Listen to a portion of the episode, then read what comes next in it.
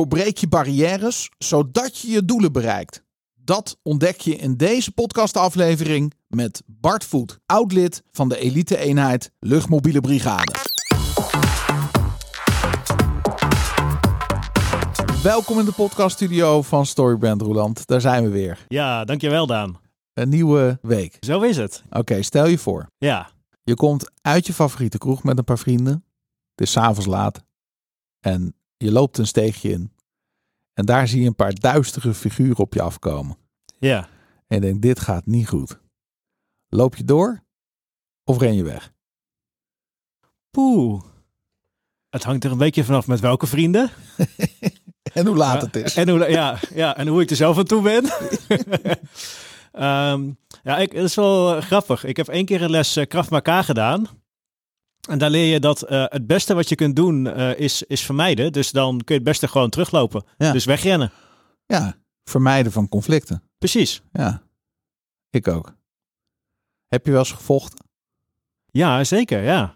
Kwam, kwam je er goed vanaf? Ja, nee, ik, ik heb een tijd, uh, was ik heel actief in de sportschool. Dus toen, ja, toen kon ik, kon ik de mensen wel hebben inderdaad. Ja. En toen, uh, na, het was niet, hè, de, de wet gevochten en ik had besloten dat ik het niet, uh, dat ik het er niet mee eens was. Dus ik ging me ermee bemoeien en uh, ik trok die mensen uit elkaar en toen kreeg ik zelf nog een klap, dus heb ik een, een klap teruggegeven. En toen kwam toevallig kwam mijn zus aanlopen die zei: Ben je weer aan het ruzie maken? Ik zeg: Nee, nee, nee, nee, nee, nee, nee, nee, nee, dat is helemaal niet. Maar hè, mensen die hebben dan gelijk een oordeel als je daartussen staat. Ja, ja, dat snap ik, ja. Nou, dat is wel interessant. En, en heb je wel eens um, boksles gehad? Ik heb, uh, ik heb, ik heb één, één les gevolgd. En uh, ik was student in Amsterdam. En uh, bij de sportschool waar je tegen studententarief lid kon zijn, daar werd ook bok, boksles gegeven. Dat leek me helemaal fantastisch. Ik denk, nou, nu ga ik eindelijk een keer boksles volgen. En volgens mij was het ergens in april of zo. Dus het was een mooi lenteweer. Maar ik had ontzettend last van hooikoorts. Maar ik dacht, ja, ik, wil nu een keertje gaan, dus ik ga gewoon. Dus ik heb het eerste kwartier heb ik alleen maar staan niezen. En die instructeur, ja, die werd er helemaal gek van. Die zegt, wat, wat is er met jou aan de hand? Ja, sorry, Archie, ik heb hooikoorts. En dat ging na, ja, ik denk na een kwartier of zo ging dat weg. Omdat je als je gaat sporten, dan heeft je lichaam daar geen tijd meer voor. Maar hij snapte er helemaal niks van. Hij dacht, wat is dat nou weer voor gek, jong? En uh, nou, daar heb ik het maar bij gelaten. Ja, het was geen succes. Nee. Ik heb, ik heb zelfs twee jaar op boksen gezeten. Ja, hè? jij hebt, het, uh, jij hebt het langer volgehouden, zullen we maar zeggen. Ik was 14 en mijn oudste broer die zat te boksen. En we hadden in, uh, in het dorp waar ik woonde een, een wereldkampioen opdrukken en push-ups. Ja? En hij heeft nog steeds allerlei wereldrecords gehouden. En die, die gaf boksles. En mijn broer deed ook wedstrijdboksen. Zo, dat is pittig. Ja, ja. En uh, nou, dat is natuurlijk je grote broer, ben je trots op. Dus ik ben een keer meegegaan, maar ik ben gewoon twee jaar blijven hangen. Ja. En ik trainde drie keer per week anderhalf uur. Dus maandag, woensdag en vrijdag. Een deel uh, in Woudenberg, een deel in Amersfoort. Ja. Bokschool Boxing A80 heette mm -hmm. het. En volgens mij in Amersfoort was het adres de Potstraat achter de kamp. Ja. Echt zo'n sportschooltje. Ja, ja. Echt, echt zoals je het je voorstelt in de film, met zo'n ring. En, oh, ja? Um, ja, precies. Ja, ja, je bent met name bezig met heel veel uh, conditie. En je bent heel veel bezig met techniek. En het voetenwerk is daarbij de basis. Ja. En um, ja, je, je wordt helemaal gesloopt. En uh, zeg je dan ook, hè, mijn beeld van zo'n uh, van zo'n bokschool is uh, toch een beetje dat stereotype hè, van die grote brede gasten, weet je wel? Daar klopte dat helemaal. Ja, hè? Ja. Ja, ja, dat is ja. nog steeds mijn beeld hoor van de sportschool, van zo'n bokschool. Dat het uh, echt dat soort types zijn die er altijd heen gaan. Ja, ja dat, ik weet niet of dat nu. Of, uh, boksen is natuurlijk wel veel. Het, ik ben nu 46, hè, dus uh, dit is echt wel jaren geleden. Zo even geleden, ja. En ik denk dat die bokssport ook een bepaalde mate van volwassenheid heeft gekregen. En dat dat sfeertje daar ook wel weg is gegaan. Nou, ik ben, ik ben wel in dat sfeertje blijven hangen hoor. Ja. Maar het was heel gaaf, want uh, je leert. Uh, de, ik heb er veel aan gehad, laat ik het zo zeggen. Ja, dat, ja, dat geloof ik wel. Dat, Ja. uh, het, voor mij was ook de reden om naar de sportschool te gaan. Om gewoon, hè, op het moment dat je sterker en fysieker bent, dan doet dat wat met je. Ja, ja en ik, ik kijk denk ik daardoor ook anders naar die boksport. Heel veel mensen hebben een bepaald beeld en jij bevestigt dat beeld net. Ja, precies, ja. Maar ik moet je wel bekennen dat ik heb wel heel diep respect voor de boksport gekregen. En het uh, dom in elkaar laten slaan, dat beeld klopt absoluut niet meer. Ja, is dat zo? Ja, Ja? dat vind ik echt niet terecht. Kijk, ik denk dat je op het allerhoogste niveau kickboksen of boksen doet. Uh, sowieso kickboksen en boksen zijn twee hele verschillende dingen. Ja. Ik denk dat daar ook wel een heel ander type mensen op afkomt, om heel eerlijk te zijn. Maar ik heb wel, uh, ik vind het een hele mooie sport. Kijk, dat beeld wordt natuurlijk heel erg versterkt door die, hè, die gala's die ze altijd gehad hebben, wat dan helemaal uit de hand liep. Hè, dat is toch dan een beetje een soort beeld wat bij mensen achterblijft, denk ik. Hè, ja. Terecht of onterecht. Nou ja, ik denk dat de boksport ook heel blij mag zijn met mensen zoals Rico Verhoeven, die juist echt eh, meer op dat professionele niveau laten zien. Ik ben een atleet. En niet een rammachine met lange armen die gewoon gaat voor de knockout. Ja. Maar goed, ik, heb, ik, ehm, ik werd eh, vaak in elkaar geslagen vroeger. Ehm, dat had eh, onder andere te maken met eh, het feit dat mijn eh, oudste broer ook geen lievertje was. Dus als ze wisten dat ik daar een broertje van was, dan namen ze me wel eens te grazen. Oh ja. Ja, ja. En ehm, op een gegeven moment kreeg ik dus ook door die bokslessen wel het zelfvertrouwen om van me af te slaan. En ik ben niet iemand van nature die dat opzoekt. Maar ik heb wel een keer iemand echt zo hard op zijn bek getikt dat hij neerviel en dat ook nooit meer gedaan heeft. Dat is wel en lekker. dat was wel een heel heerlijk gevoel. Ja, daar zat wel wat frustratie achter dan, denk ik. Ja, ja, ja, dat was ook in een grote groep. En hij had mij eerst een paar keer goed eh, geslagen. En toen dacht ik van ja, maar nu ben ik er ook echt helemaal klaar mee. Het moet maar eens afgelopen zijn. Het was gewoon één rechtse. Dus zijn neus stond wel scheef. Nou, dat heb je hem goed geraakt hoor. Ja, ik had hem echt goed geraakt. Ja. Dat is hem ook bijgebleven, kan ik je vertellen. Maar ik denk hè, dat ehm, als dat soort dingen gebeuren bij je en je hebt één keer zo'n ervaring, ja, dat is toch een soort bevrijding dan. Ja, het was echt een bevrijding. Ja. Het was in een gymzaal. Op school. In, in, eh, nee, ik heb ook nog turnen gedaan. Daar moet Liz altijd heel hard om lachen. Zegt ze boksen, dan ga je opeens over turnen beginnen. Oké, ik Doe dit nou niet. Ja, ik, ik ben confused hoor. Ja, hè? Ja. Nou, daar was ik echt rete goed in. Daar ben ik ook eerst in geworden. In turnen? Ja, Oh, ik, ik, ik heb nu allemaal beelden die op mijn hoofd gaan. Dus, dat kan niet, hè? en daar, daar werd ik eh, eh, heel erg uh, getreiterd door die jongens. En eh, dat was ik zo zat dat ik in de, in de kleedkamer eh, een, een beuk voor zijn kop heb gegeven. En toen was het ook klaar ook. Daarna was het afgelopen, denk ik. Toen was het echt afgelopen. Ja. Dus ja, nee, maar ik, ik weet niet waar het helemaal heen gaat. Nee. Maar het is wel heerlijk om dit even te vertellen, toch? Ja, van, hoe we nou van boksen naar turnen gaan, dat weet ik ook niet meer. Maar... Nee, snel terug naar boksen. Ja, toch? Ja. Hey, maar we hebben, we hebben een ontzettend interessante gast. Um, hij heeft een zorginstelling onder andere opgericht. Ja. En via een van de leden van de Raad van Commissarissen, die wij beide kennen, uh, zijn we met Bart in contact gekomen. Die zei van, joh, je moet echt hem uitnodigen voor de podcast. Dus we hebben een keer telefonisch kennis gemaakt. En het bleek zo'n interessant verhaal. Um, dat ik zei van, ja, laten we hem interviewen. Dus ik van tevoren even gezien heb uh, wat hij uh, wat hij gedaan heeft. Ja, dat is indrukwekkend. En ik denk dat uh, dat hele aspect boksen geeft hij een hele andere lading. Hij kijkt daar zo anders naar. En je kunt mensen dus gigantisch helpen, ook op psychologisch gebied, door boksen uh, toe te passen. En ja, daar moeten we niet veel over willen vertellen. Dat kunnen we ook helemaal niet zo goed uitleggen als Bart. Dus ik stel voor dat we onze gast gaan introduceren. Ja, ik ben heel benieuwd. Dus uh, laten we dat maar gaan doen, uh, Daan. Ja, dus vergeet turnen. Ja. we gaan het hebben over boksen. Ja. ja. Alright. Tactisch inzicht, teambuilding, doorzettingsvermogen, durf, doelgerichtheid en het vermogen om grenzen te blijven verleggen. Met als doel het beste uit jezelf te halen. Dit zijn de persoonlijke pijlers die de basis hebben gelegd voor de Boxing Company. Founders Bart Voet en Rudy van Laren weten als oudgediende van de elite-eenheid van de luchtmobiele brigade, namelijk als geen ander, hoe je barrières moet doorbreken om je doelen te kunnen bereiken. Hier is Bart Voet. Bart, hartelijk welkom in de podcaststudio van Storybrand. Echt super dat je hier bent. Nou, heel erg bedankt voor, uh, voor de uitnodiging en uh, ja, gewoon uh, een leuke ervaring. Ja. Voor het eerst voor mij, wel leuk. Nou, mooi. Um, je bent, wij zijn met elkaar in contact gebracht via iemand uit jouw raad van commissarissen. Ja. Bij uh, medisch boksen, maar daar kun je zo meteen wat over vertellen. Ad van der Hulst. Ja. Ad van der Hulst brengt regelmatig mensen op ons pad. Dat is wel echt een netwerker, puur zang. Ja. Um, ja, en hij vertelde mij iets over jouw verhaal. En toen hebben we uh, een call gehad waarin jij uh, dat zelf ook met me deelde. Ik denk, ja, dit is zo waanzinnig interessant. Er zitten zoveel facetten aan jouw leven, carrière. Ja, uh, volgens mij kunnen we meerdere uitzendingen maken. Maar we gaan proberen in één uitzending dat verhaal voor het voetlicht te brengen. Ja. En, uh, Ja, ik wil eigenlijk eerst eens even beginnen met de, de, de simpele vraag.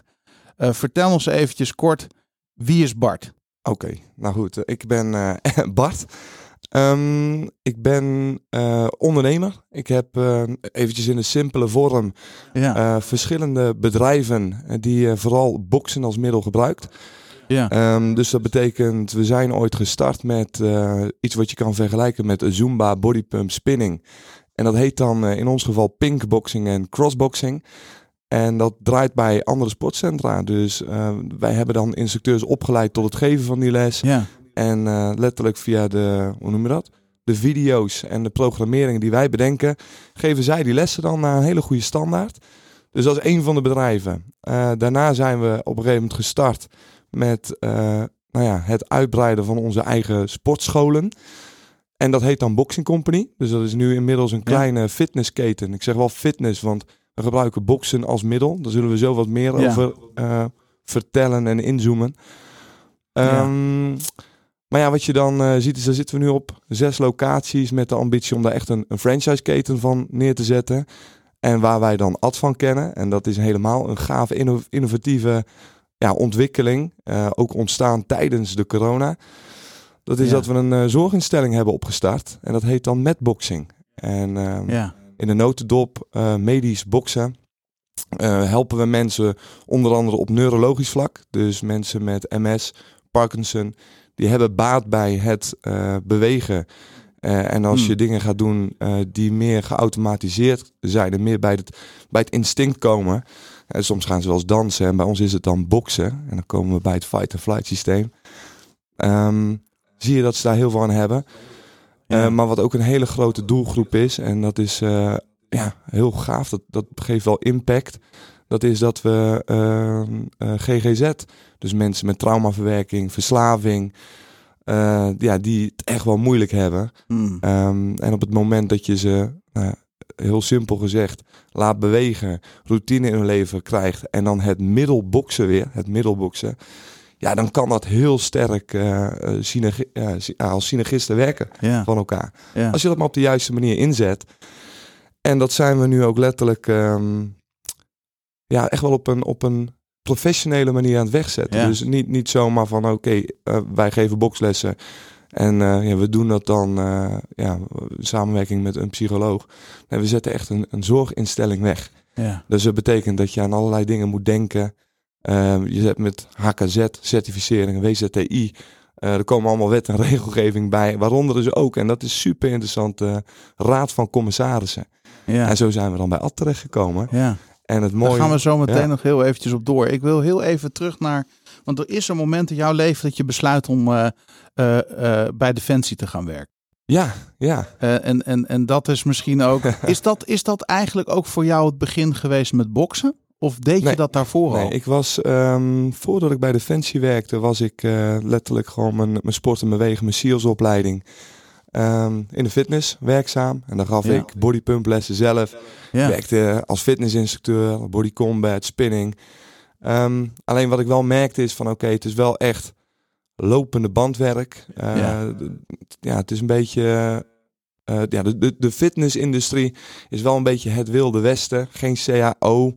Uh, maar ook gewoon, je werd heel erg beperkt in wat je wel mocht doen en wat je niet mocht doen. Mm. En ik had zoiets van, ja, ik mis wat ik wil kunnen doen. Ik heb heel veel geleerd op mijn sportopleiding. En dat wil ik toe kunnen passen. Ja. Dus toen uh, had ik een buurman, uh, die werkte bij de luchtmacht. Die zegt, joh, weet je wat jij moet doen? Ga eens even naar de luchtmacht of, of in ieder geval naar Defensie. Ja, dat ga ik doen.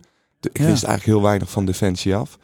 Dus um, in 2009 opgekomen. Daar ook mijn huidige compagnon, mijn buddy, mijn maatje ontmoet. En alle opleidingen ook samen daar doorlopen. Dus opgeleid tot onderofficier. Um, uiteindelijk um, bij luchtmobiel terechtgekomen. Daar ook verschillende specialisaties mogen doen. Zoals inderdaad uh, kliminstructeur uh, tot op een gegeven moment. En dat is wel een hele interessante uh, militaire zelfverdediging specialist. Wauw. Um, dus dat wilde dan ook zeggen dat ik, ja, dat ik daar lekker kon doorgroeien. Ja. En daardoor ook meer verantwoordelijkheden kreeg. En dan op een gegeven moment kom je op een bepaald punt dat je denkt, ja, en nu? Weet je wel, het is wel heel gaaf. Je bent veel in het buitenland. Ehm, je mag ook echt met hele enthousiaste eh, mannen, professionals allemaal, mag je echt uh, aan de slag. En, en dat, dat gaat op ja, hele toffe manieren. Dus niet alleen fysiek, maar je mocht ze ook mentaal inzetbaar maken dan voor nou ja, wat ze dan ook moesten gaan doen, hè, hun missie. Ja, want even voor de luisteraar. Luchtmobiel ja. is de speciale eenheid van de Koninklijke Luchtmacht? Nee, landmacht. Nee? Nou, dat is dus oh, echt landmacht. Ja, dat is dus het grappige. Dat, dat wist ik dus niet eens toen ik dus nog uh, ja, solliciteerde voor Defensie. Daar kwam ik dus in de loop achter van, ja, nou goed, wist ik allemaal niet. Dus tijdens inderdaad uh, eh, KMS, dan uh, bleek ineens van, oh, maar ik vind dit eigenlijk wel super gaaf. En uh, nou, dan heb je ook kaderleden die merken aan jou van ja, jij vindt het ook super gaaf. Dus dan word je ook een beetje uitgedaagd en dan gaan ze zeggen, hey, misschien is KCT wat voor je of misschien is luchtmobiel wat voor je. En KMS is de Koninklijke Militaire School. Ja, en dat, is de onderofficierenopleiding in Weer. Ja, dus als je dan de, um, voor degene die dat niet weten, je hebt officieren, dat zijn eigenlijk de, uh, het hoofd. ja. dan heb je de onderofficieren, dat is de ruggengraat. En dan heb je de manschappen en, en die voeren het uit. En de onderofficieren zijn letterlijk de verbinding tussen nou ja, uh, de, de leiding en, en de uitvoering. Ja. Dus je bent letterlijk de boots on the ground. En uh, je gaat mede actie in. En je, en je stuurt een, een groep ja, van die fanatiekelingen aan. Dus dat is wel heel erg tof. En, en het stukje leiding geven, ja, dat, dat leer je daar wel. Ja, En dan niet zomaar, maar ook gewoon, ja, dan word je wel even getriggerd. Even... We hebben speciale eenheden in, in, in Nederland. En de enige die ik ken is dan KCT, dat is ja. Korps Commandotroepen. Dat hoort ook onder de landmacht. Ja, klopt, ja. Dan heb je het Korps Mariniers, dat hoort dan onder de marine. Precies, ja. En onder de mariniers heb je volgens mij ook weer specialisaties. Ja. En dan heb je luchtmobiel. Dat valt onder de landmacht. Dat valt ook onder de landmacht. Ja, ja. Uiteindelijk zijn dat uh, ja, infanteristen. Ja. Um, en uh, die doen heel veel samen met de luchtmacht. Ja. Dus op het moment dat ze nou ja, ergens worden gedropt achter vijandelijke linies, uh, dan moeten ze ook zelf opererend zijn. Dus luchtmobiel heeft naast uh, gevechtseenheden. Sowieso is every man is a rival man. Dus ze moeten allemaal kunnen knokken. Ja. Um, maar ze hebben ook uh, uh, hersteleenheden. Dus technische mensen. Ze hebben verbindelaars, ze hebben genisten, ze hebben. Dus eigenlijk is echt geneeskundig. Dus ze zijn op het moment dat ze ja, echt in het ja, in de, in, de, in, de, in, in de missie zitten achter vijandelijke linies, dus omringd door de vijand, zijn ze volledig zelfopererend. Ja. En um, ja, die kunnen ook supersnel ingezet worden. Ja. dus had je bijvoorbeeld de situatie MH17. Ja. Toen zat ik in Portugal voor een oefening. Een dag later zat ik in Nederland. En de bedoeling was, dat was alvast ter voorbereiding, zouden we zelfs een dag later al uh, ja, die kant op moeten. Zo. En dat zou dan in 48 uur al zijn. Dus zo snel kan dat gaan. En dan heb je, nou ja, als je dan kijkt naar het KCT, ja, die doen dingen nou ja, dat gaat allemaal heel erg mooi off-radar. Dat, dat, dat zie je allemaal niet. Nee. Uh, doen het ook nog eens in nog kleinere groepen. En die bereiden bijvoorbeeld, die zouden dat ook heel goed voor ons voor kunnen. Ah, voor ons alsof ik nu ja. bij luchtmobiel zit. Maar die zouden dat, dat is, die zouden bij wijze van spreken al direct daar naartoe gaan. Uh, samen met een onderdeel van de luchtmobiel is de Pathfinders. En die zouden dat dan al heel mooi kunnen voorbereiden. Voordat dan luchtmobiel daar dan uh, naar die dropzone gaat. Ja. Ja. we hebben Ray Klaasens in onze uitzending gehad. Ja. Hij is natuurlijk bekend geworden door het televisieprogramma met Jeroen van Koningsbrugge, Kamp van Koningsbrugge. Ja, super inspirerend. Seizoen 1 en 2. Hè? En seizoen 3 is in de maak, heb ik begrepen. En hij heeft bij KCT onder andere. Ja, en daarvoor bij Luchtmobiel. En daarvoor bij Luchtmobiel, dat vertelde hij inderdaad. Dat het daar uh, is. Uh, maar daarvoor heeft hij volgens mij de KMA gedaan. Ja. Uit mijn hoofd is hij officieropleiding. Klopt. Ja. Toen Luchtmobiel uit mijn hoofd. Volgorde weet ik niet precies, maar inderdaad, hij heeft Maar jullie zijn collega's geweest, dus. Ja. Maar in een ander jaartal waarschijnlijk. Ja, niet, niet dat ik hem persoonlijk ken en samen heb gewerkt. Maar ja, goed, als je dan ziet wat ze dan op televisie wegzetten, dan zetten ze wel een heel mooi beeld weg. Ja. Van letterlijk, nou ja, onder andere hoe um, de mensen die werken bij Defensie worden geselecteerd. En dan in het specifiek ook uh, speciale eenheden. Zoals luchtmobiel, KZT, mariniers. Dus letterlijk die, die, die dingen die je daar dan ziet, die heb ik zelf allemaal ook gedaan. Ja. En dan denk je, oh joh, ik ben daar weg. Heb jij, ben jij uitgezonden geweest? Heb jij missies uh, moeten doen? Nee, nee. nee. als je uh, kijkt naar wat ik daar heb gedaan, um, ja. je hebt dan uh, verschillende eenheden. En wat een, een afdeling is binnen, binnen de landmacht ja. en ook bij de luchtmacht, is LO en sportorganisatie. Ja. En het mooie daarvan is, is dat de militairen worden, hè, die, die sportinstructeurs worden eerst opgeleid helemaal tot militair. Dus die zijn zelfs ook uh, een onderofficier. Ja. Weten hoe ze moeten leiding geven. Weten ook hoe, hoe eigenlijk een militair moet acteren. Kunnen dat zelf ook. Dus die hebben hun eigen vaardigheden goed uh, uh, onder de knie. Ja. Waardoor ze dus daarna naar een vaktechnische opleiding gaan. En dan helemaal Ja. geleerd worden. Nou, daar, ik moet zeggen, ik heb in die vier maanden meer geleerd dan in vier jaar SEALS. Ja. Ehm, maar dan, Bizar. ja, dat is gaaf. Dat, dat, is, eh, dat is echt. eh, Wat zijn voor jou de belangrijkste dingen die jij... Wat, wat heeft het jou gebracht?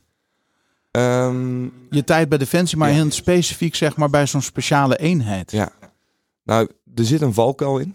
Ja? Eh, want toen ik begon met ondernemen, ja, je hebt geleerd om gewoon keihard door te gaan. En als je moe bent, ga je door.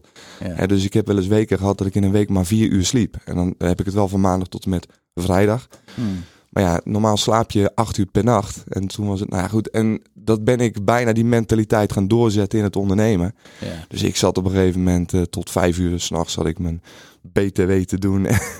en, en al die dingen. Ja, ik denk van ja, weet je, ik moet hard werken. Want zo heb Ja. ik altijd dingen voor elkaar gekregen. Dus daar zit een valkuil in.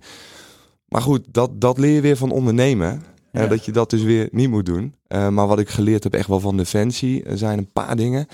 Eh, sowieso ehm, een stukje inspirerend leiderschap. Eh, dus je hebt verschillende leiderschapstijlen. Ja. Ehm, je kan eh, heel directief zijn. Voor sommige mensen is dat nodig of voor sommige situaties is dat nodig. Maar soms kun je ook veel beter als iemand eh, toe is aan een stukje zelfstandigheid. Hè. Iemand die is gewoon een, een specialist op wat hij kan. En dan moet je die niet vooral gaan zeggen, nou dan moet je nu dit doen en nu dat doen. En net als je Nee. veten strikken, als ik zeg, je moet eerst in je rechterhand een lusje maken. En ja, daar word je ook gewoon helemaal akelig van. Ja. Dus dat schakelen in leiderschap eh, stijlen en eh, practice what you preach, leading by example, allemaal van dat soort dingen. Ik denk dat je dat, eh, dat, je dat daar heel goed mee krijgt. Ja. Ja. ja, en dan is het geen theorie, maar je bent zoveel met elkaar aan het trainen en op pad.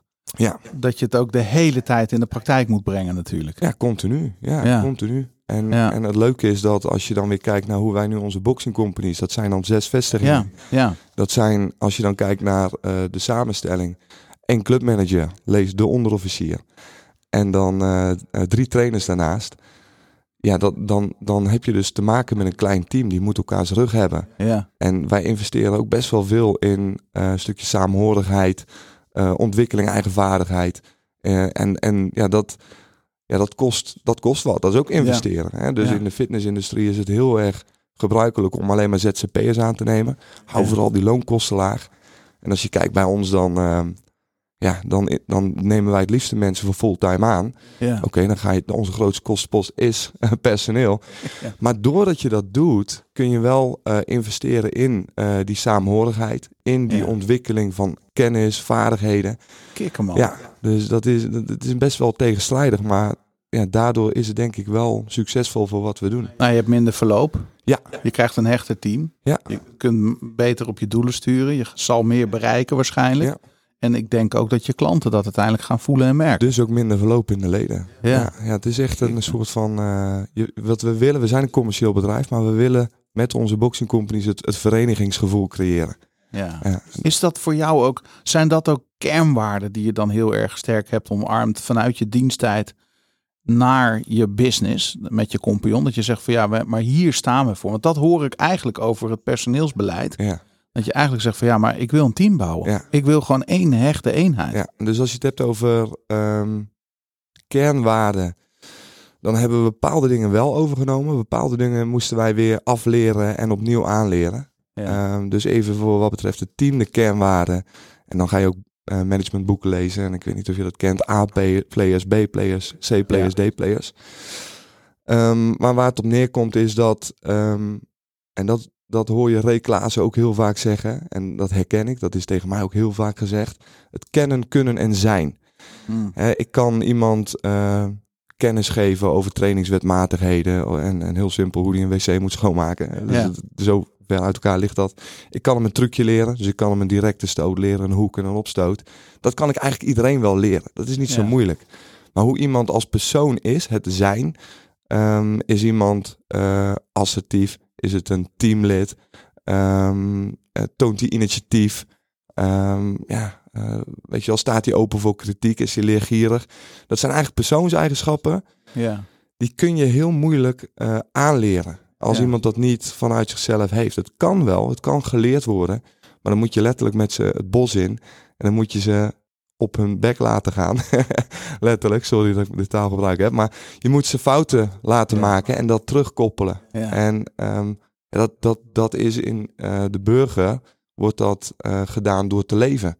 Ja. Je, je maakt fouten eh, en daar leer je van of je leert er niet van. En als je mazzel hebt, heb je mensen om je heen die jou op die fouten wijzen, dan leren van. En dat vind ik wel het mooie van Defensie. Dat was echt continu, ja, gingen ze iets creëren waardoor het toch wel gewoon, de, de ontstonden fouten of er stonden Ja. dusdanige druk dat mensen misschien eh, het uiten van ongenoegen in stresssituaties. Van ja, Ja. die vonden dat vervelend van iemand anders en die uiten dat ook. Ja, wat doet Ja. dat dan met? Nou, dat, dat zijn zulke waardevolle dingen. Dus als je dan ook kijkt naar wat wij dan doen met het personeel. ehm, ja, eh, vanaf de sollicitatie en de, en de proefperiode al heel scherp kijken naar, ja, wat is die voor persoon? ja. En vanaf het moment dat het echt een persoon is die Hoe doe je dat? ehm, Hoe kom je erachter in een sollicitatieprocedure? in een sollicitatie Dat gewoon- kennen kunnen zijn. Ja, nou ja, letterlijk het zijn. Kijk, Ja. kennen kunnen, daar kom je heel makkelijk achter. Dat is een Ja. cv. Kennen Ja. kunnen over het algemeen. En dan, we laten ze ook vaak even een lesje meedoen. Dan zie je ook meteen hoe ze bewegen. Ja. Maar we laten ze dus ook een lesje meedoen om te zien hoe eh, gaan ze met de andere leden om. Ja. Eh, een voorbeeldje laatst ook iemand die deed mee. En die had het zelf zo zwaar. Maar dan moest hij, we hebben dan eh, zo'n zo'n zo'n bal. En dan moesten die eh, hoog houden. Terwijl iemand anders dan eh, opstoten tegen die bal aan het gooien was. Ja, dat is zwaar. Maar dan was hij die andere aan het motiveren. Terwijl hij zelf eigenlijk helemaal stuk ging. Ik denk, hé, hey, dit is het stukje is zijn. Hij wil anderen helpen, coachen. Dus dat is alweer een Ja. dingetje. Als ik afsluit. En dit is toevallig vorige week gebeurd. Iemand die ook in zijn proefperiode zit Ja. dan, eh, dan sluit hij af. En dan, oh wacht even, dan ziet hij een blaadje liggen. Dat had ik ook gezien. Ziet hij een blaadje liggen in de hal, die was naar binnen gewaaid. Oh, doet de deur weer even open, pakt het blaadje op, weer naar buiten. Denk, oké, hij doet dit vanuit zijn zijn. Ehm, en dat- ja, dat is het stukje eigenaarschap, dat own Ja. it. ja. Hè, want op het moment dat ik er. Ken je het boek Extreme Ownership? Nee. Die- nee? nee, nee. Dat hebben we hier ehm, ehm, een tijdje geleden als team gelezen. We hebben een boekenclub. Oké, gaaf. En eh, dus we volgen samen trainingen en we volgen, lezen samen boeken. En één- dat is misschien een leuke. Dat gaat van een, is van een Navy SEAL. Oh, wat gaaf. En het heeft, eh, een van onze teamleden had het er gisteren nog over. Die zegt van dat boek heeft me zoveel gebracht in own, hè, dat ownership nemen. Van Mhm. ja, ik ben verantwoordelijk. Ik kan iedereen de schuld geven, maar de macht ligt bij mij. Ja. Ja. Daar moest ik heel even aan denken. toen je dat heel zei, maar ga door. Ja, nee, zeker. Nou ja, en, en nou ja, dat zijn dus allemaal eh, triggers. Ja. Ehm, soms laat je wel eens bewust wat liggen. En, en als het dan gebeurt, dan is het ook... ehm, kijk, ook bij mensen die al dus van tevoren dat we het al een beetje bekeken hebben, dan zitten de persoonseigenschappen wel goed. Maar soms lopen wel eens mensen onbewust dat het niet lekker gaat. Ja. Ja, maak het dan ook. Dus laat het even gebeuren. Laat mensen fouten maken. En ja, dat is ook weer iets wat wij leren binnen Defensie. En dat, nou, dat was letterlijk wat wij mochten doen, ook als sportinstructeur zijnde. Dan Ja. namen we een eenheid mee de bergen in. En dan, eh, nou, dan, dan zag je een groep eh, Ja. acteren. En dan, dan ging daarna de, de officier, die ging dan evalueren met de groep. Ja. En daarna gingen wij evalueren met de officier, ook al waren wij zelf onderofficier, maar gewoon als specialist op het stukje Ja. dat. ehm, gingen we evalueren van oké, maar hoe heb je dit nou geëvalueerd? En ehm, ja, hoe heb je dat nou leiding gegeven? En dat zijn dan modellen. Dus stel nou wat ik nu bijvoorbeeld mee heb gemaakt, is oké, ik heb een trainer die, ehm, ja, die heeft gewoon bepaalde dingen niet gezien, niet zien liggen. Ja. Ja, dan ga ik gewoon het gesprek aan en dan open ik hem even van, joh, ik wil eventjes hebben over gisteren. En dan open ik het van, hé, hey, wat is er gisteren eigenlijk allemaal gebeurd? Hoe heb je je dag een beetje ingericht?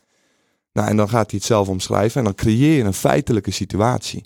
En als dat afwijkt met mijn feitelijke situatie, dan ga, ik zeggen, dan ga je dat proberen te eiken. Dan ga je eerst zorgen dat je die feitelijke situaties allebei klopt. Dat. Dus desnoods vat je hem nog een keer samen het einde. Dus als ik het goed begrijp, heb jij van de acht uur, heb jij nog wat drie uur effectief geweest.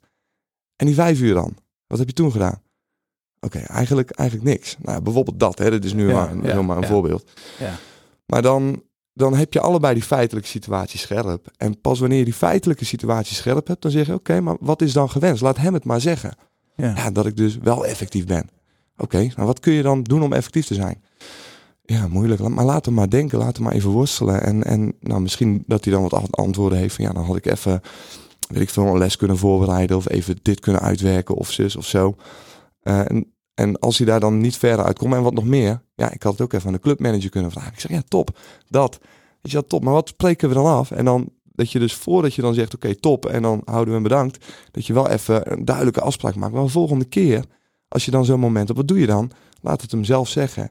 En dat, ja, dat is dan weer iets wat je binnen, binnen Defensie heel mooi leert. Dat OFGA-model, openen, feitelijk, gewenst en dan afspraken maken. Heerlijk. Ja. Is dat voor jou situatie, of is dat voor jou coachend leiderschap? Ja, ja, ja. ja. ja, want uiteindelijk, uh, je moet het samen doen. Ja. En op het moment dat um, ik, ik kijk altijd eerst naar van wat hebben wij eraan gedaan om te zorgen dat uh, een, een, een trainer, een, een clubmanager, hmm. um, ja, dat hij die fouten niet hoeft te maken. Weet hij het niet? Dat kan ook zomaar zijn. Of is het, of is het echt gewoon omdat hij er geen zin in heeft? Ja, dat, dat zou een wereld van verschil maken. Ja. En misschien ligt het wel iets aan een, aan een stukje verwachting wat niet duidelijk uitgesproken is naar iemand. Ja, dat, dat, dat, ja, dat, is, dat is waar we dingen, en daar zijn we zelf ook wel uh, door schade en schande wijzer geworden. Want wij maken, we kwamen vanuit Defensie en dan is dat een hele andere omgeving. Ja. Dan heb je te maken met allemaal militairen, zeker bij luchtmobiel, die, ja, je, je hoeft alleen maar te zeggen spring. En dan, uh, dan gaan ze niet zitten klagen. Dan zeggen ze, uh, zo, dan springen ze eigenlijk gewoon zo hoog mogelijk. Ja. Dan vragen niet eens hoe hoog. En, dat, en dat, dat zijn allemaal van die ja, aanpassingen die je dan ja, in de burgermaatschappij. ja. ja. je kan er niet van uitgaan dat. Uh, want die hebben die opleiding niet genoten, die voorselectie niet gehad. Want ja, voordat je eenmaal bij zo'n eenheid terechtkomt, ja, dan, dan is er misschien al 90% afgevallen. Alleen al tijdens de KMS viel uh, meer dan de helft af. Wauw. Ja, ja, en dat, ja, dat, dat, dat is wel weer leuk, want dan kom je wel weer. Oh shit, of sorry. Kut. ik, heb in ene, ik heb in ene iemand nu hier werken. Ja. Die is een professor, weet je al, op wat hij moet doen. Die kent nog betere trainingswetmatigheden dan ik. Uh, die kan supergoed uh, en te trainen. Um, alleen ja, hij, hij, hij, is, hij, doet nooit eens even een prullenbak legen. Of hij laat altijd een zootje achter in, uh, in de hmm. fitness en zo. En zijn collega's die hebben dat elke keer voor hem opgeruimd. Maar op een gegeven moment gaan die A-players, dus die mensen die met dat zijn goed zitten, ja, die gaan dan ook zeggen van, nou, ik ga het ook niet doen. Laat hem het een keertje maar doen. Ja. en dan krijg je een hele disbalans in, uh, in zo'n klein team. Nou. In hoeverre uh, zie jij in jouw bedrijven, want je hebt, je hebt meerdere, mm -hmm. maar in hoeverre zie je dan zeg maar, wanneer neem je iemand apart?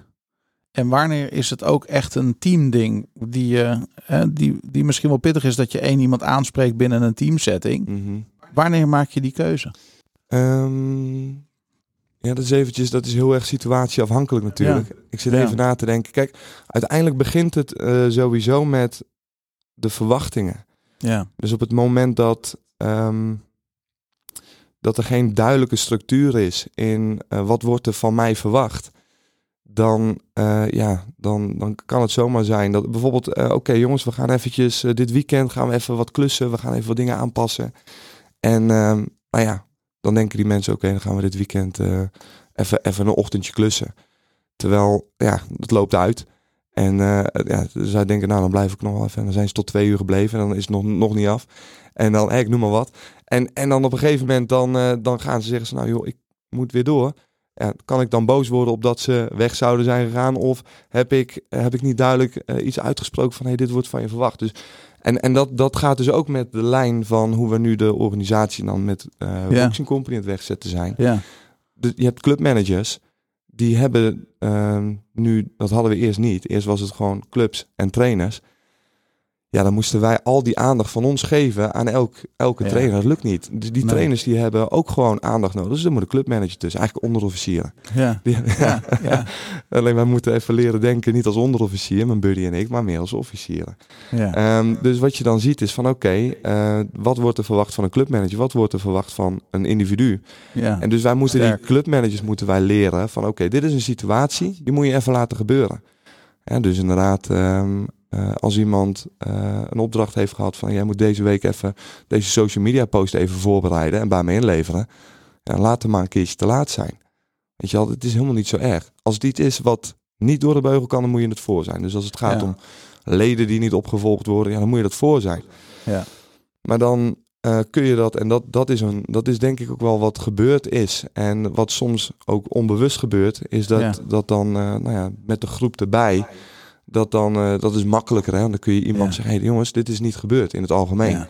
Ja. Maar ja, dan, dan, zit, dan zitten de trainers naar elkaar aan te kijken, ja, dit is niet gebeurd. ja, ik weet dat ik het was, maar ja, de andere, ja, daar wordt het ook tegen. Dus kun je beter gewoon echt iemand even apart nemen. Ja. En letterlijk vragen van, of eerst inderdaad openen van ik wil het hierover hebben. En vragen van hey, wat, wat is er nou feitelijk gebeurd in, jou, in jouw ogen? Kan ook zomaar zijn dat er echt iets anders gebeurd is. Ja. Dat iemand een hele goede reden heeft dat het niet gebeurd is. Sterk. Nou, ja. Voordat je ja, gaat oordelen. Waar zitten jouw uh, um, zes vestigingen? Wij hebben um, in uh, Capelle aan de IJssel, ja. Uh, Rotterdam Zuidplein, ja. Oud-Beijerland, Dordrecht, Bergen op Zoom en Roosendaal. Mooi. Ja. ja, ik denk die gooi ik er even in, want er zitten luisteraars het hele land. Ja.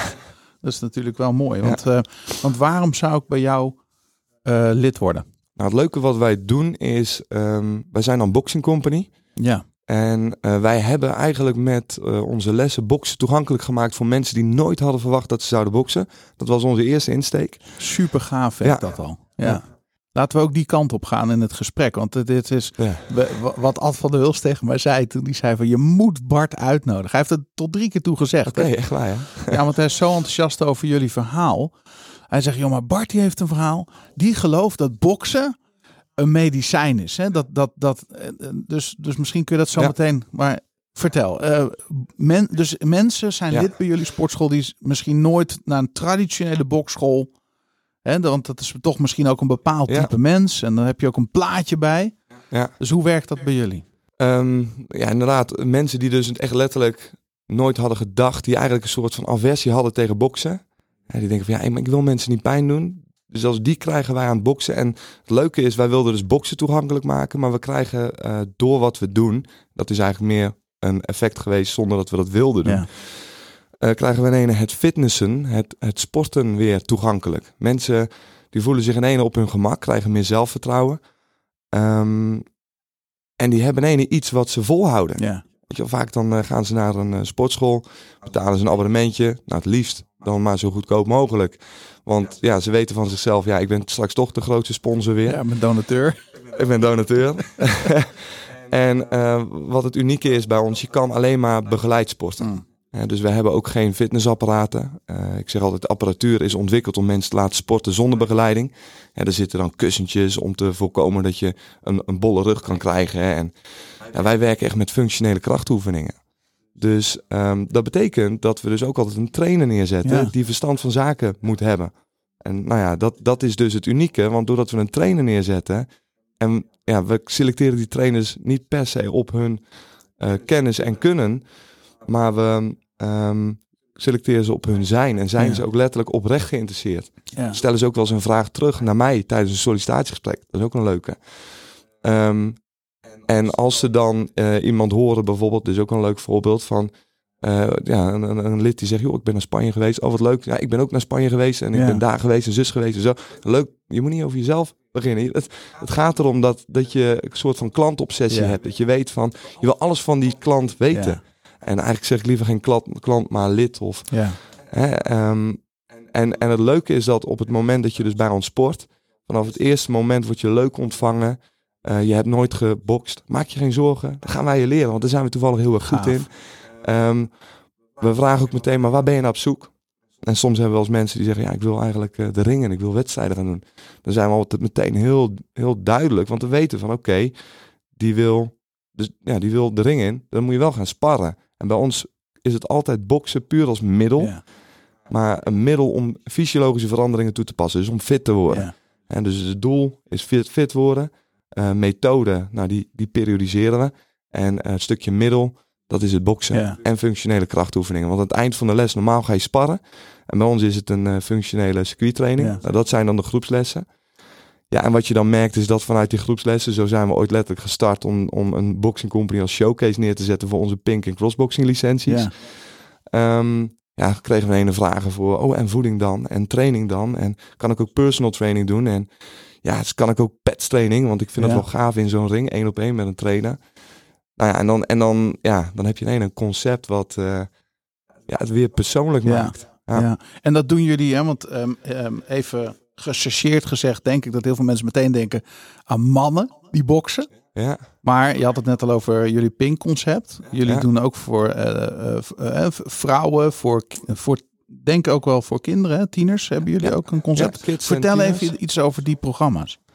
Nou ja, eigenlijk is dat letterlijk, en dan ga ik even naar het begin. Toen waren Rudy, mijn maatje en ik, die waren werkzaam nog bij Defensie.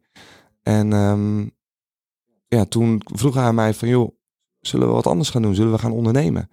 Toen dachten we gewoon aan een sportschool. Ja. Toen gingen we letterlijk op een whiteboard brainstormen. En hij had toen nog haar, hij is nou kaal.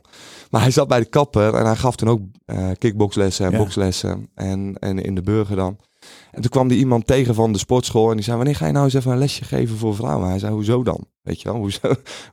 Want toen waren we nog lekker af, wat meer afgestompt militair. hoezo, dan kom je toch gewoon. Ja, jullie lijken net op een roedel wilde honden, weet je wel. dat, hè, dus tijdens die stoten. En, ja, oh, ja oké, check. Dus dat schrikt dan af. Oké. Dus toen we aan het brainstormen waren, toen zei hij, oké, okay, pinkboxing. En ik zeg, hé, hey, maar dat is gaaf. Dus dat is dan damesboksen. We gaan niet sparren, maar we gaan dan uh, fysiologische veranderingen uh, toepassen. Ja, dit kan zo. Ik kwam natuurlijk voordat ik bij Defensie zat vanuit de fitnessbranche. Ik zeg, hé, hey, maar dit, dit kan wel eens iets zijn zoals de Les Mills, ja. de bodypump. Hè? Dat is eigenlijk, heel veel mensen kennen dat wel. Dat is een concept dat draait echt over heel de wereld. Ja. Zeggen we, nou, dit, dit, dit zouden we wel op die manier kunnen, kunnen Super wegzetten. Gaaf, ja. Ja. En dat is gelukt.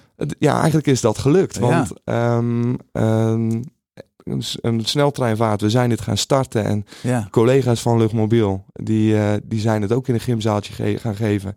Sportscholen, die begonnen ook te vragen van, joh, is dit ja. zoiets als Zumba, bodypump? Kan, kun je wel eens afnemen. En uh, toen hadden we op een gegeven moment ook in die ontwikkeling dat de mannen van die vrouwen zeiden van, ja, maar dit wil ik eigenlijk ook. Dus toen hadden we crossboxing, dus dat waren dan gemixte lessen. En het mooie is, doordat je die twee producten samen hebt, blijven de uh, dames die het harde stoten en een beetje dat aan elkaar hangen en duwen, dat ze dat uh, ja, ja, spannend vinden. Ja. Die blijven weg uit de, de, de andere lessen. En crossboxing heb je dus eigenlijk gewoon dat mannen zich ook niet in hoeven te houden. Want de, de, vrouwen die daar naartoe komen. Die weten ah, waar ze aan toe zijn. Ja, die weten, maar die slaan vaak ook nog harder dan een gemiddelde vent. dus dat, dat is ook wel heel gaaf om te zien. Ja. En in, op dat punt dat we dat op aan op starten waren, hadden we acht licenties lopen. Hmm. En toen kwam Adidas de hoek om kijken. Die klopte bij ons aan de deur. Nou, niet letterlijk, maar die nam contact met ons op. Nodigde ons uit in Sittard. En die uh, vroeg van, joh, zullen wij uh, samenwerken? In de zin van, maken wij handschoenen, kleding. Ongelooflijk Adidas gaaf. pinkboxing, Adidas crossboxing. En toen, en dat is dan het stukje van kracht van merk. Ja, toen waren wij pinkboxing, crossboxing, was hetzelfde product. Alleen we waren ja, powered by Adidas. Dat mochten we er dan zo bijzetten van hun. Ja, en toen kreeg je ineens een soort van uh, ja, versnelling. Dat was, uh, dus dat was ik niet meer te combineren. Nee. Ja, dus als je dan kijkt naar, letterlijk, we zijn gestart met het toegankelijk maken voor, voor boksen voor dames. Ja. Um, en ik denk ook dat dat, als je kijkt naar een boxing company, dan bij het opstarten van een boxing company recht, richten we daar ook uh, strategisch onze aandacht op. Want ja. als je boxing company hoort, is het aan de ene kant een hele goede naam voor wat we doen. Hè? alleen, ja, je weet nog niet of je een beetje in moet als je binnenkomt en of je een blauwe oogscheve neus krijgt. Pinkboxing daarentegen hoor je al meteen in de naam van oké, wacht even, dit is Ja. anders boksen. Ja. En een dame die dit ziet, die denkt, hé, wacht even, wel stoer. Ja, jullie beeldmateriaal is ook knijter, knijter strak. Ja, dankjewel. Ja, dat is echt mooi. Ja. Ja. En dat is wel, dat is wel Meestal heel- zie je dat mensen bij Adidas aankloppen. Maar hier is het andersom. Dat zegt ook iets over jullie professionaliteit. Ja, nou, dat was letterlijk ook de vraag die we aan Adidas stelden. Van ja, maar hoezo wij dan? Ja. En wat zij interessant vonden, en eh, je leert eigenlijk, dat is, ja, dan- het is niet heel doelbewust geweest dat Nee. we, we hebben, we zijn achteraf achter dingen gekomen wat we goed deden. Ja, toen we het gingen vragen en Ja. analyseren. Prachtig. Maar Adidas zei van, joh, wat jullie doen, want wij verkopen al bokshandschoenen. Hè, en eh, ze zijn Ja. ook voor de Olympische boksport zijn ze natuurlijk de, de, de partij. Ehm, maar ze zeiden, jullie krijgen niet die 2% die toch al bokst. En het niet erg vindt om die scheve neus, blauwe oog te krijgen. Jullie krijgen de grote massa aan het boksen. En dat is voor ons weer heel erg interessant. Dus Ja. dat was ook voor ons in ene van, oh ja, wacht even, we doen... En nu zie je het al veel meer. Maar ja, zeven jaar geleden waren wij echt wel innovatief. Ja. En het grappige is, en dat, en dat, dat wij hadden toen op dat whiteboard hadden wij een Les Mills neergezet en een HDD-groep. Mm. Dus toen wij op een gegeven moment de versnelling in gingen zetten en we hebben er toen een, uh, een investeerder bij gevraagd, zodat we naar de FIBO kunnen, uh, konden gaan. Dat is de, de grootste fitnessbeurs van Europa. Goede stand neergezet. Um, toen kwamen we ook in contact met uh, Tomorrowland. Ja. Toen hebben we daar gym ingericht. Toen kwamen we contact met de HDD-groep Lees, Les Mills. Dus eigenlijk de partij die Les Mills naar Nederland heeft gehaald. En daar hebben we nu een samenwerking mee. Want de Les Mills van Nederland, uh, België, Luxemburg. Ja, die doet nu ook de sales en service van uh, pinkboxing en crossboxing. En wow. die kunnen dat eigenlijk ook veel beter. Want wat, wat is jullie droom? Waar ga je naartoe? Nou, eigenlijk is onze droom om ja, gewoon over heel de wereld mensen op een leuke manier fit te maken. Dus Ja. die impact willen we krijgen. Want uh, het Maar zit... ook mentaal, toch? Bedoel, dit doet ook iets mentaals ja, je. ja, ja, fit, fit kun je breed zien. Hè? Dan kun Ja. je fit, fysiek fit Ja. en mentaal. Maar je kan mentaal en fysiek, en dat, daar wil ik echt wel een statement over maken. Je kan dat niet loskoppelen van elkaar. Nee. Hè, heel, een heel simpel voorbeeld. Stel dat jij eh, bijna van de afgrond viel, ik noem maar wat. Mhm. Dan, dan schiet er iets door je lichaam. eh, en dat voel je fysiek. Ja. Eh, de, ja, de adrenaline. Ja. Eh, of er komt hier straks een hele knappe dame binnen. En ja, dan, dan gebeurt er ook wat met ons. Dan komt Ja. testosteron omhoog. Dat, dat, dat is iets wat je voelt. Ja. Ehm, en dat gaat nog veel dieper. Eh, en en dan, dan kom je in een, en dan ben ik nou een leuk boek over aan het lezen. En dat is eh, de, de, even kijken, dat is van eh Dr. Swaap. Wij zijn ons brein. Dus Ja. ik, ik, ik heb hem nog niet uit, maar dat vind ik ook heel erg interessant. Maar wat je dus ziet is dat we hebben dan het reptiele brein en dat is letterlijk ons instinct. En daar zitten dus letterlijk de twee programmeringen in. Dat is overleven en dat is voorplanten. Ja. Ehm, maar als je dat dan eh, even als wetenschap pakt Ja. en een moeder die ziet dat haar kindje onder een boom ligt. De moeder is in het doorgaans, eh, laat ik even generaliseren, sorry moeders, is niet heel sterk. Nee. Maar die kan er een oerkrachten naar boven halen dat ze dat kindje eh, bevrijdt van die boom op Ja. haar. Ehm, en dat is letterlijk ook, dat werkt ook zo, want op het moment dat je je fight en flight systeem gaat aanspreken, dan ehm, komen de verbindingen vanuit zenuwbanen naar je spiervezels, dat je ineens vezels gaat gebruiken die normaal uitstaan. Zoals wij hier nu staan, gebruiken wij nog niet eens 10% van onze, van Nee. onze vezels. Nee. En zo heb je een bundeltje van eh, langzame vezels, Ja. een bundeltje van snelle en een bundeltje van en snelle en hele sterke. En dat, ja. Ja. dat, dat, dat, ja, Als je dat leert aanspreken. ja, dat is eigenlijk een noodsysteem. En op Ja. het moment dat, je, eh, dat we die rem niet zouden hebben en we zouden in één keer alles tegelijkertijd kunnen aanspannen, dat kunnen onze pezen niet eens aan. Dat zoveel kracht hebben we. En als je dan bijvoorbeeld ook inderdaad, eh, ja, je ziet wel eens mensen met het stopcontact boom en een stroomschok krijgen. Dat is niet de explosie van de elektriciteit. Dat zijn onze spieren die ons lanceren. Er zit zoveel kracht in ons lichaam die we niet benutten. Nee. En ook eigenlijk maar goed is die we niet benutten. Nou, dit zijn allemaal voorbeelden Ja. om, om maar aan te geven dat mentaal en fysiek zijn onlosmakelijk met elkaar verbonden. En dit was met name van, oké, mentaal naar eh, fysiek toe. Mm. Je zou hem ook om kunnen draaien. Als jij fysiek fit bent, Ja. dan ben jij mentaal, zit jij lekkerder in je vel. Ja. En je bent scherper. En, hè, dus ik zou ook alle ondernemers willen adviseren, plan echt in dat je minimaal drie keer per week sport. Al is het maar een half uurtje. Je gaat het echt terugkrijgen in 100%. eh, effectiviteit. Ja. Ja. Prachtig. Ehm, dus, dus, dus wereldwijd. Dat is jullie doel. Ja, zeker. Ja. Bart, ik wil ook nog even met jou praten over dat medisch boksen. Ja. We hebben nu een tijd gepraat over jouw Box Academy, over je franchise, over, over die, die dat echt prachtig, gaaf dat dat zo goed gaat. Ehm, en dan komt er een moment dat jullie eigenlijk een soort van zorg, ja, instelling mag ik het zo noemen, maar je Ja, gaat eigenlijk ja. een zorginstelling oprichten, Ja, die hebben we al opgericht. Ja, die heb dus je we al zijn opgericht. echt een zorginstelling. Ja. eh, medisch boksen. Ja. Eh, Met boxing. Sorry. Ehm, wat doet het met een mens op het moment dat, hè, stel je bent depressief, stel je bent suicidaal, stel je hebt een trauma te verwerken. Mhm. Waarom is die bokzak je beste vriend? Op het moment dat, ehm, als je dan weer kijkt naar dat fight-and-flight systeem, ehm, dan is boksen, en dan ga ik heel snel naar de kern toe, is een, is een directe verbinding met dat fight systeem. Eh, op het moment dat jij gaat bewegen, Ja, eh, komen er bepaalde hormonen vrij. En door hormonen voelen wij ons zoals wij ons voelen. Dat is ook waarom ze in die depressie zijn beland. Eh, bijvoorbeeld jouw werkgever, die geeft jou ineens een deadline van oké, over drie maanden moet dit project af zijn. Dan komt er bijvoorbeeld het hormoon cortisol komt vrij. En dat is een fantastisch hormoon in de zin van zoals wij ooit bedacht zijn. Komt er een, een sabeltandtijger achter jou aan. Ja, dan gaat ten ene dat onder andere adrenaline, maar ook hè, dus adrenaline om die, die spiervezels niet meer te remmen, maar dat je alle spiervezels zou kunnen gebruiken. Maar ook het stukje cortisol. En cortisol zorgt ervoor dat we wakker blijven, dat ons immuunsysteem op volle toeren gaat draaien. Ehm, en dat we scherp blijven. Maar op het moment dat die sabeltand tijgen en je bent ontsnapt, je hebt misschien een schram en weet ik veel wat. Dus nou, dat immuunsysteem heeft dat voorkomen dat je infecties krijgt.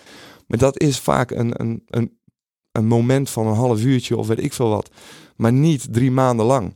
Mm. En, en nou zit je, uh, ja, iemand, Michel Vos is ook een, iemand met een leuke podcast. Ehm, die, zei, die zegt wel eens vaker, uh, we zijn een aap met een iPhone. Dus wij hebben allemaal gave systemen in ons lichaam. Ja die we niet benutten en ook niet weten hoe we daarmee om moeten gaan. Nee. Uh, dus dit als voorbeeld, je krijgt die deadline en je hebt dat cortisol hoog zitten. Jouw immuunsysteem draait op volle toeren. Ja. Um, cortisol komt vrij, dat is ook een stresshormoon. Dus je ervaart die stress. En dat is niet alleen omdat je dat denkt, maar dat is hmm. ook echt door dat stofje wat je hebt. Ja. Op een gegeven moment zie je ook dat mensen dan, oké, ingeleverd, even op vakantie en dan worden ze ziek. Ja. Hoofdpijn, ja. weet ik veel wat. Immuunsysteem gaat op lage toeren, want ze kunnen ontspannen. Ja, ja dat, dat is letterlijk. Ja, dus als je dan ook kijkt naar iemand met zo'n burn-out, die heeft zoiets in extreme mate ervaren. En doordat wij dan aan de slag gaan met uh, onze coaches, gaan dan aan de slag met zo'n um, uh, met zo iemand, ja, dan kunnen ze letterlijk van zich afslaan. Ja. En dan, dan krijg je dus uh, dat ze het wel kunnen aanvechten. En dat doen we niet helemaal zelfstandig. Dat doen we altijd in samenwerking met uh, nou bijvoorbeeld Panassia Groep, Antes. Ja. dus met psychologen. En dan, en dan kan het zomaar zijn dat we dan even contact hebben met de psycholoog van... joh, um, dezegene die moet even getriggerd worden op, ik noem het maar, grenzen aangeven. Ja. dus iemand die uh, seksueel misbruikt is. Ja. Um, ja, het, het, kan, het kan daar van vandaan komen. Hè. Dus we hebben dan gesprekken gevoerd.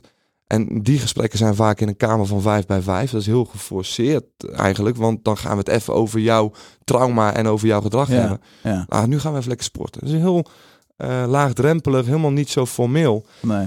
Maar wij weten wel van oké, dus we moeten dus nu um, iets van een trigger gaan inbouwen. Dus een voorbeeld, oké, dan gaan we nu jou eerst even wat aanleren. Je hebt dan zo'n ring en jij moet niet in de hoek terechtkomen, want als je in de hoek, dan zit je vast. Ja. Dus we gaan jou leren hoe je uit die hoek beweegt. Ring control noemen we dat. En dat is in, in eerste instantie heel speels. Maar dan gaan we triggers inbouwen. En dan gaan we op een gegeven moment gaan we die druk een beetje opvoeren. Ja. Wat gebeurt er dan? Gaat iemand het non-verbaal al aangeven? Ja. En als het gewenst zou zijn, dan gaat iemand het non-verbaal uh, aangeven van... joh, ik vind het niet fijn. En dan zie je dat. Maar iemand die daar moeite mee heeft, die lacht het weg... of die geeft mm. een hele onduidelijke non-verbale communicatie. Dan gaan we de druk verder opvoeren. Gaat iemand dan misschien even vragen of het wat minder kan? Weet je wel, dat zou gewend zijn. Ja. Van, hé hey joh, dit, dit lukt me niet. Uh, of slaat iemand op een gegeven moment door in de verkeerde emotie. Weet je wel? Of zou iemand gewoon netjes zeggen: stop, dit is even mijn grens, dit wordt even te veel. Ja. En, dat, en dan op een gegeven moment dan moet je wel zorgen dat iemand daarna nog: oké, chill, we gaan even wat rustiger aan doen. Dat ze nog wel een, een, succesbeleving hebben. Maar daarna is het gewoon een, een soort van doorspeling naar de, de psycholoog. En, en die gaat dat gedrag bespreekbaar maken. En, en als het positief is, ook dat moet je bespreekbaar maken. En dat doet dan, ja, dat is super gaaf om, de, om die. Ja, iemand krijgt dus niet alleen gesprekken, maar is, je ervaart iets en dat lichaam wordt erbij betrokken. Dus is een hele andere belevenis. Ja, ja. super gaaf. Ja, super. En jullie halen al resultaten. Ja, ja we hebben dit, uh, want dit is letterlijk een beetje ontstaan tijdens uh, corona. Ja. En nou, dan heb je Circle of Influence, dat weet bijna elke ondernemer wel. Um, ja, dan ga je kijken, waar hebben we wel invloed op. Dus die licenties, uh, bij andere, andere sportscholen, die hadden zoiets van, oh, dit is uh, ja, moeilijke tijd. Ik ga geen nieuw product starten. Nou, dus toen zijn we gaan focussen op eigen clubs. Ja. Dus wij hebben letterlijk tijdens uh, de eerste en de tweede lockdown ertussenin twee clubs geopend.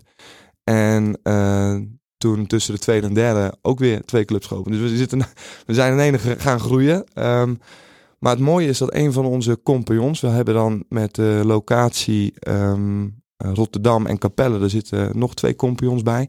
En eentje daarvan, Bielge, die had op een gegeven moment contact met Antes. En toen kwam dit in ene zo naar boven. Wauw. Uh, en zoiets is letterlijk ontstaan vanuit een behoefte. Want voor de corona waren de wachttijden ongeveer nog, hè, als jij maar wat suicidaal was. Ja.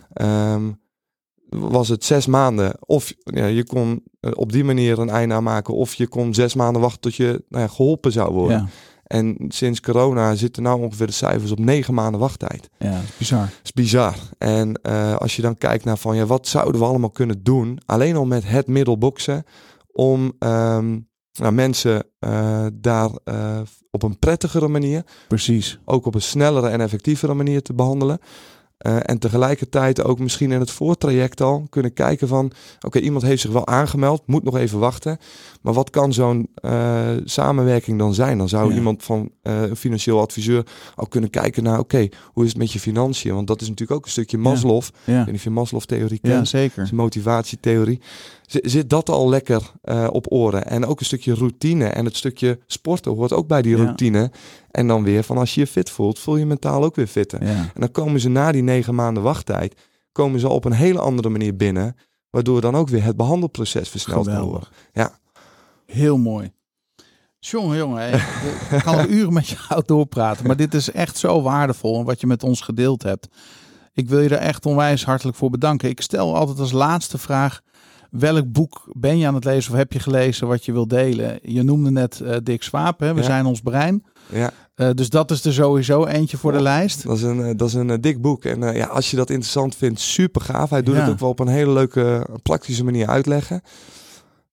Ja, managementboeken. Ik heb er best wel wat gelezen. En eentje die vond ik wel heel erg leuk. Maar dat is meer ook omdat ik dat zelf heel erg ambieer.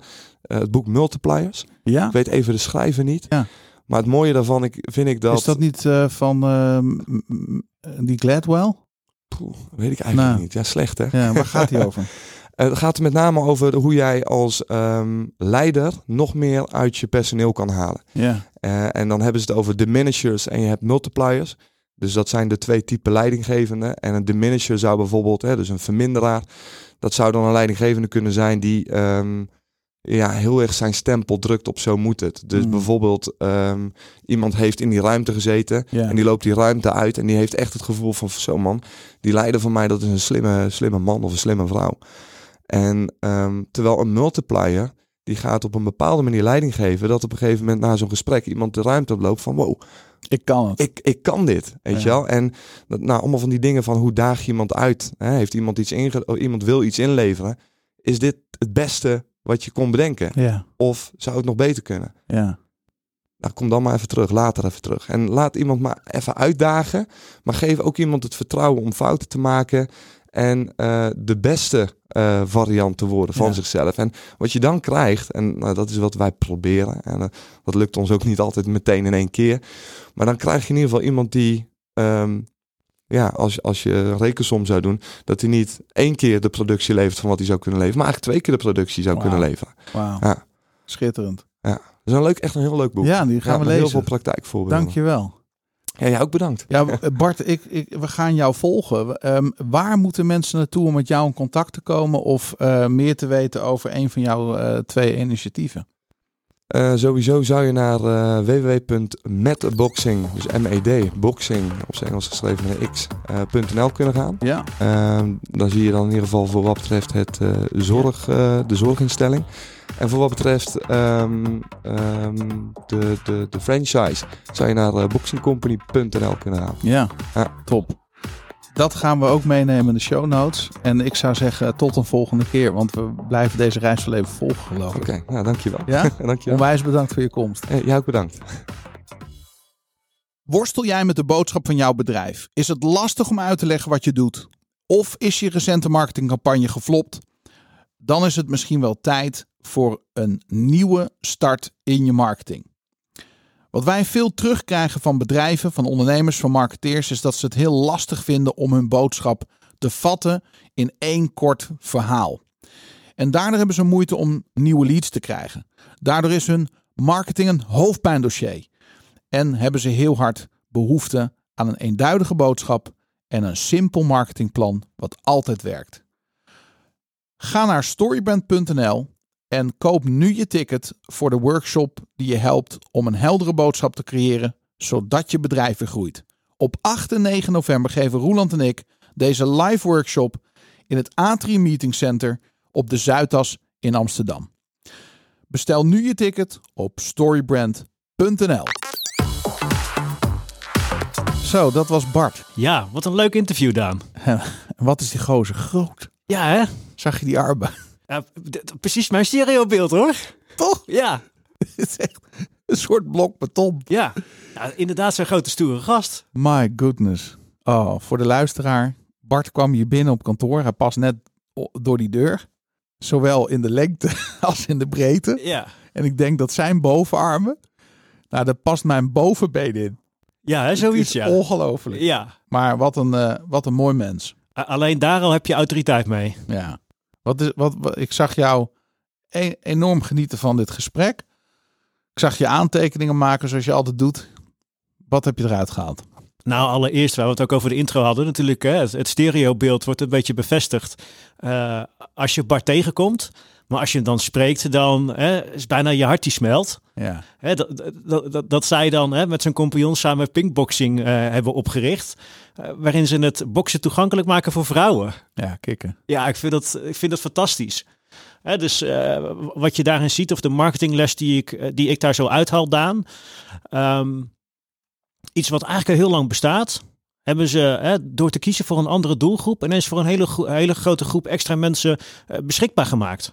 Ja, Zo simpel. ja. Maar toch was het nieuw. En, toch, is werkt het. Ja. Ja. En ook, ook blijf ik me altijd weer verbazen over hoe dit soort dingen tot stand komen. Ja. Het is echt ondernemen.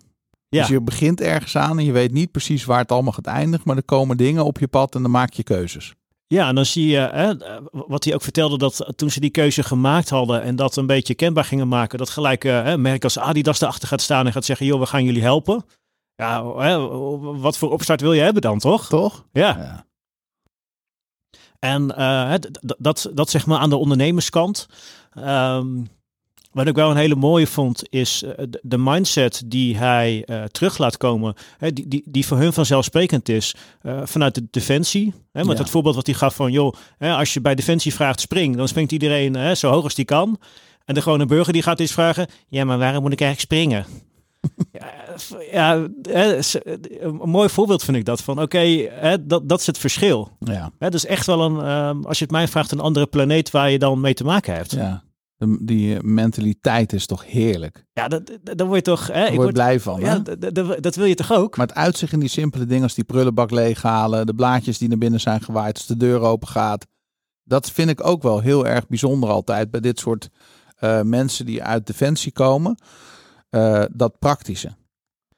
ja, van- Ja, leiderschap, maar, maar, maar vanuit voorbeeld. Ja, precies. Ja.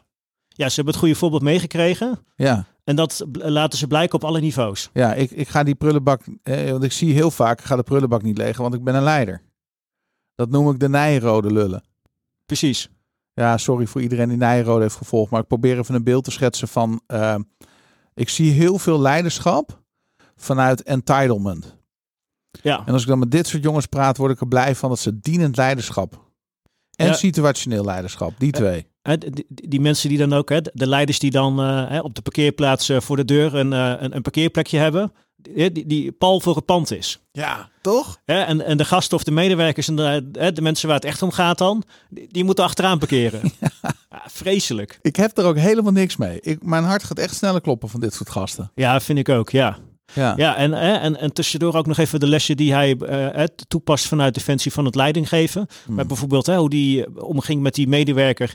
En hè, dat hij dan dat gaat evalueren. Hè, dat hij vraagt hoe die dag is geweest. En zo eigenlijk hè, zijn- plaatje compleet maakt. Om te horen van oké, volgens mij heb je dit gedaan. Dit was het doel. dit ging niet helemaal goed. Wat ga je anders doen? Echt zo'n heel simpel sommetje. Heerlijk. Mooi. Ja, heel gaaf. Ik heb er weer van genoten. Ehm, fijn om dit soort mensen in onze podcast te mogen interviewen. Ik, ehm, eh, ik wil nog één laatste vraag aan jou stellen. Want eh, op een gegeven moment heeft hij het natuurlijk over die zorginstelling. Hoe heb je dat ervaren? Ja, als een, eh, een logische vervolg en verlengde van wat ze al aan het doen zijn. Ja, hè? En echt wel ja, mooi om zo maatschappelijk bezig te zijn. ja. Ja, dus echt, eh, d- dan maak je voor mij wel echt het verschil als ondernemer zijnde. Het is er wel eentje om in de gaten te houden, om te volgen, om, Ja, te, om, om te kijken waar dit heen gaat. Want Ja. ik heb het idee dat dit nog maar het begin is. Dat, zo voelt het hele gesprek bij mij. Klopt. Ja, Ja. die, eh, volgens mij heeft Bart een hekel aan stilzitten. Ja.